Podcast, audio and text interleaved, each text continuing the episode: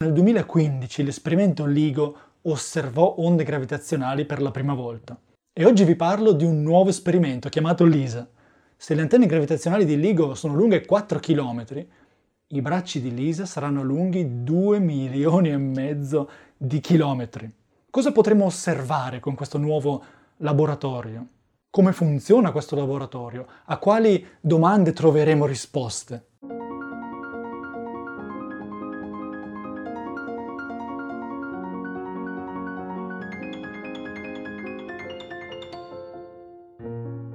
Bentornati al podcast di Pepite di Scienza.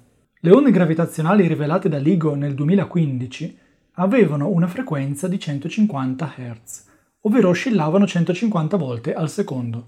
Ad ogni oscillazione comprimevano lo spazio in una direzione e lo allungavano nella direzione perpendicolare, per poi invertire l'effetto e allungare lo spazio nella prima direzione e accorciarlo nella seconda e così via. La frequenza di queste onde gravitazionali dipende dagli oggetti che le hanno emesse. Vi sono tantissimi tipi di oggetti nel cosmo che agitano, perturbano lo spazio-tempo creando onde gravitazionali di frequenze diverse. E proprio come succede con i nostri orecchi che possono ascoltare solo frequenze di un certo intervallo, non possiamo sentire gli infrasuoni o gli ultrasuoni, giusto? Allo stesso modo le antenne gravitazionali sulla Terra, come LIGO e Virgo, possono ascoltare onde gravitazionali che hanno una frequenza tra circa dieci hertz e diecimila hertz. Ma vi è tutta una serie di eventi nel cosmo che emettono onde gravitazionali a frequenze molto più basse, che quindi le antenne sulla Terra non possono, non potranno mai osservare, non potranno mai sentire. Parliamo per esempio della fusione di buchi neri supermassicci. Sappiamo che al centro di quasi tutte le galassie vi è un buco nero supermassiccio, ovvero con una massa di milioni di volte o di miliardi di volte quella del nostro Sole. Oppure i cosiddetti sistemi binari con rapporto di massa estremo. Per esempio, considerate un buco nero centrale di una galassia e altri piccoli buchi neri o stelle di neutroni o stelle che entrano in orbita intorno al buco nero, spiraleggiano l'uno sull'altro finché il buco nero centrale supermassiccio le ingloba. Oppure, per esempio, sistemi binari ultracompatti, come una stella di neutroni che orbita intorno a una nana bianca e assorbe materiale dalla nana bianca.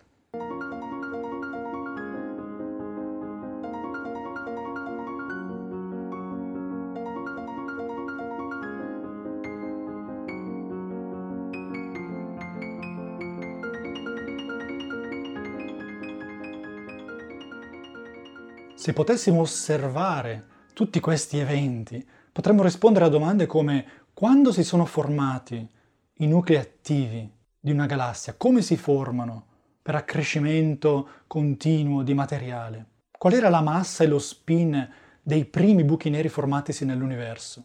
I cosiddetti buchi neri pregalattici. È dunque importantissimo osservare questi eventi che emettono onde gravitazionali a bassa frequenza. Ma come fare?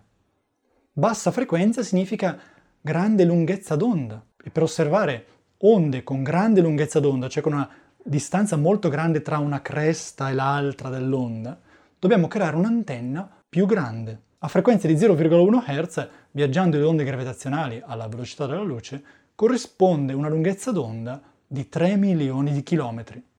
Ed è per questo che l'esperimento LISA avrà bracci di due virgola cinque milioni di chilometri di lunghezza.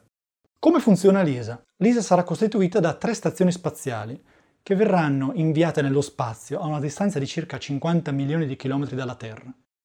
Queste tre stazioni spaziali si posizioneranno in una configurazione a triangolo equilatero, cioè i lati saranno tutti uguali tra loro.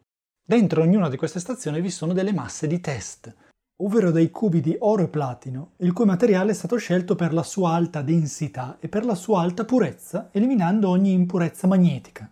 L'esperimento consiste nel mantenere costante il più possibile la distanza tra il cubo di oro platino di una stazione e il cubo di oro platino delle altre due stazioni a due virgola cinque milioni di chilometri di distanza e di misurare continuamente la distanza tra queste tre stazioni, tra i cubi dentro ognuna delle stazioni.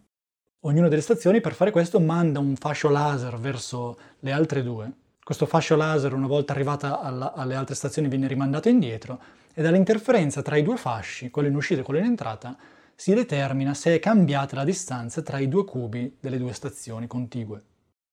Ora, quando un'onda gravitazionale attraverserà LISA, l'onda gravitazionale accorcerà e allungherà i tre bracci in modo diverso ad ogni momento.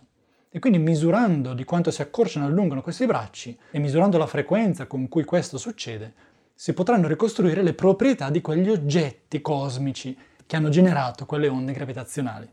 Vi è però un problema, quello di isolare l'esperimento da qualsiasi interferenza esterna. Immaginate se, per esempio, il vento solare spostasse le, una delle tre stazioni. La lunghezza dei bracci cambierebbe e questo sarebbe, costituirebbe un rumore, così si dice, che coprirebbe il segnale di possibili onde gravitazionali in arrivo.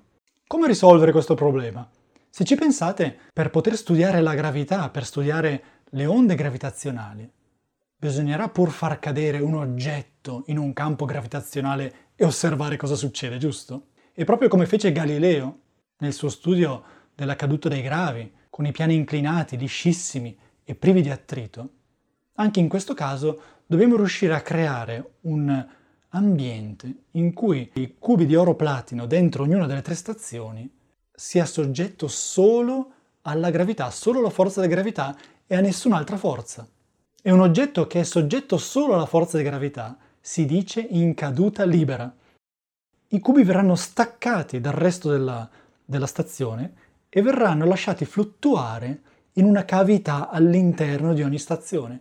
Ma come facciamo a essere sicuri che i cubi fluttuino in questa cavità senza toccare le pareti delle stazioni spaziali? Grazie a dei mini razzi che vengono azionati quando la stazione percepisce che si sta avvicinando troppo ai cubi di oro platino.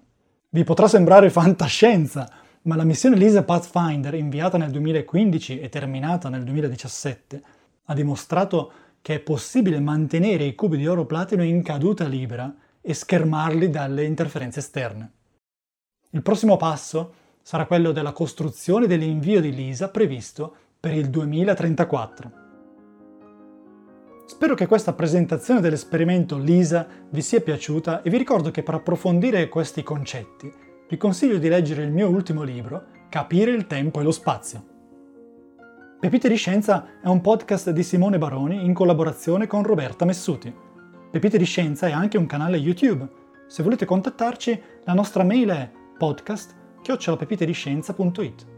Grazie per l'ascolto e se vi piace il contenuto dei nostri episodi, vi invitiamo a lasciare una valutazione positiva, a condividere e seguire il podcast ogni lunedì.